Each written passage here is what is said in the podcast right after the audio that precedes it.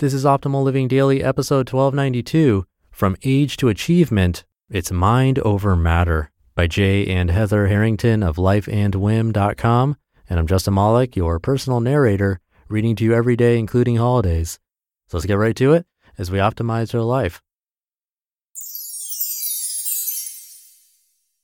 From Age to Achievement It's Mind Over Matter by Jay and Heather Harrington of lifeandwhim.com. I'm 40, that age at which the phrase, it sucks to get older, becomes a more frequent refrain. Aches and pains are more prevalent. You don't bounce back quite so easily. You can't do the same things you did in the old days. Or can you?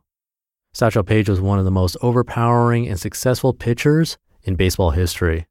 He pitched in the Negro Leagues during the 1920s and 1930s and finally got a chance to pitch in the major leagues in 1948 at the age of 42 after Jackie Robinson broke the baseball color barrier. Despite his advanced age in baseball terms, he remained a dominant pitcher well into his 40s, winning a World Series title with the Cleveland Indians and earning two All Star game selections. His last appearance in the majors was remarkably at the age of 59 for the Oakland Athletics. He pitched three shutout innings. To Satchel Paige, age was clearly but a number. Pondering the issue of getting older, Paige famously asked, how old would you be if you didn't know how old you are? He then answered his own question, explaining that age is a question of mind over matter. If you don't mind, it doesn't matter. In so many ways, Satchel Paige defied his age and was ahead of his time. In fact, subsequent social psychology studies and research confirm what Paige hit on long before. Age really is just a state of mind. In the 1970s, renowned Harvard social psychologist Ellen Langer set out to answer an age old, pun intended, question Is getting old an inevitability, or do we have the power to fight back? Put differently, while time machines and fountains of youth are fiction, is there a way to feel and act younger despite advancing age? The answer Langer found is emphatically yes, and the key resides in the human mind. The counterclockwise study. Langer embarked on what would become known as a counterclockwise study. It consisted of two groups. First, a control group of older men who attended a retreat during which they reminisced about the past. The experimental group, on the other hand, spent a week in an environment surrounded by paraphernalia from 1959, 20 years prior, while listening to radio shows and discussing news and events from the earlier era. They were instructed to only discuss events that occurred prior to 1959 and to refer to themselves as they were at that time. The results were startling. By acting as if they were 20 years younger, members of the experimental group experienced significant improvements in attributes such as hearing, eyesight, memory, and physical dexterity. For example, some who arrived using canes walked out under their own power while carrying their own suitcases. Langer's conclusion a simple change in mindset had a dramatic physical and biological impact. Thinking that we are old and frail or young and vibrant, therefore, can each be their own self fulfilling prophecy. The implications of mind control. While the counterclockwise study is remarkable for what it revealed, that mental attitude can have such a significant impact over physical well being. It also underscores the fact that we are firmly in control of our mental well being as well. If the mind governs the body and its aging process, then it surely governs itself. That's significant because for most of us, we face mental challenges far more frequently, daily for those of us who are not Buddhist monks, than we do physical challenges. Feelings of inadequacy, anxiety, stress, overwhelm, hopelessness, self pity, depression. While we all face these challenges, how we deal with them is, to a great extent, determinative of our success, happiness, and overall mental well being and how we deal with them is largely dependent on the habits of our minds. Psychologists believe that people fall into two camps those who have either an external or internal locus of control. These are not immutable characteristics, people can go from one camp to another. Someone who has an external locus of control believes that factors outside of his control affect what happens in his life. He feels like he is a victim of his circumstances.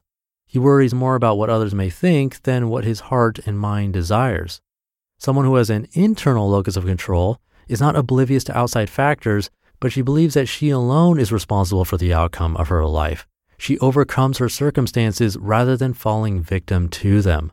She doesn't let the actions of others define her reality. She recognizes the criticism of others for what it is, weakness, and pushes forward relentlessly. She's impacted, sure, but undeterred. In his essential book, The War of Art, Steven Pressfield distinguishes between professionals and amateurs. An amateur is someone who hopes and dreams but never does. A professional commits full time. According to Pressfield, quote, most of us have two lives, the life we live and the unlived life within us. Between the two stands resistance, end quote. Resistance comes in many forms and it's omnipresent, but those who have an internal locus of control learn to overcome it. Pressfield identifies criticism as one of the most powerful and pernicious forms of resistance. He explains that those who succeed in pursuing their goals don't need validation from others.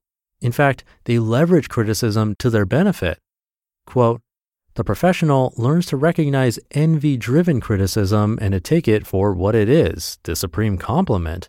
The critic hates most that which he would have done himself if he had the guts. The point is that whatever you desire, the only thing that stands between you and your dream is your mind. The question we must all ask ourselves, therefore, is what price am I willing to pay? Successful entrepreneurs, renowned artists, and champion athletes all pay a high price. Muhammad Ali, who passed away over the weekend, knew the cost of turning pro. According to Ali, I hated every minute of training, but I said, don't quit, suffer now, and live the rest of your life as a champion. Yes, Ali was a gifted athlete, but it was his mental toughness that allowed him to rise to the top. He was willing to pay the price. Each day I confront my own demons. I face off against the resistance. Some days I win, others I don't. I want to finish my new book, but get distracted by social media. I want to get up early to work out, but at times cannot leave the comfort of my bed. I want to cook and eat more healthy meals, but often choose convenience instead. I get discouraged by how easily I succumb to the resistance. I'm comforted, however, that each day presents a new opportunity to pay the price that I may not have been willing to pay the day prior. I take solace in the fact that the obstacles I face are of my own construct and thus are within my own power to overcome.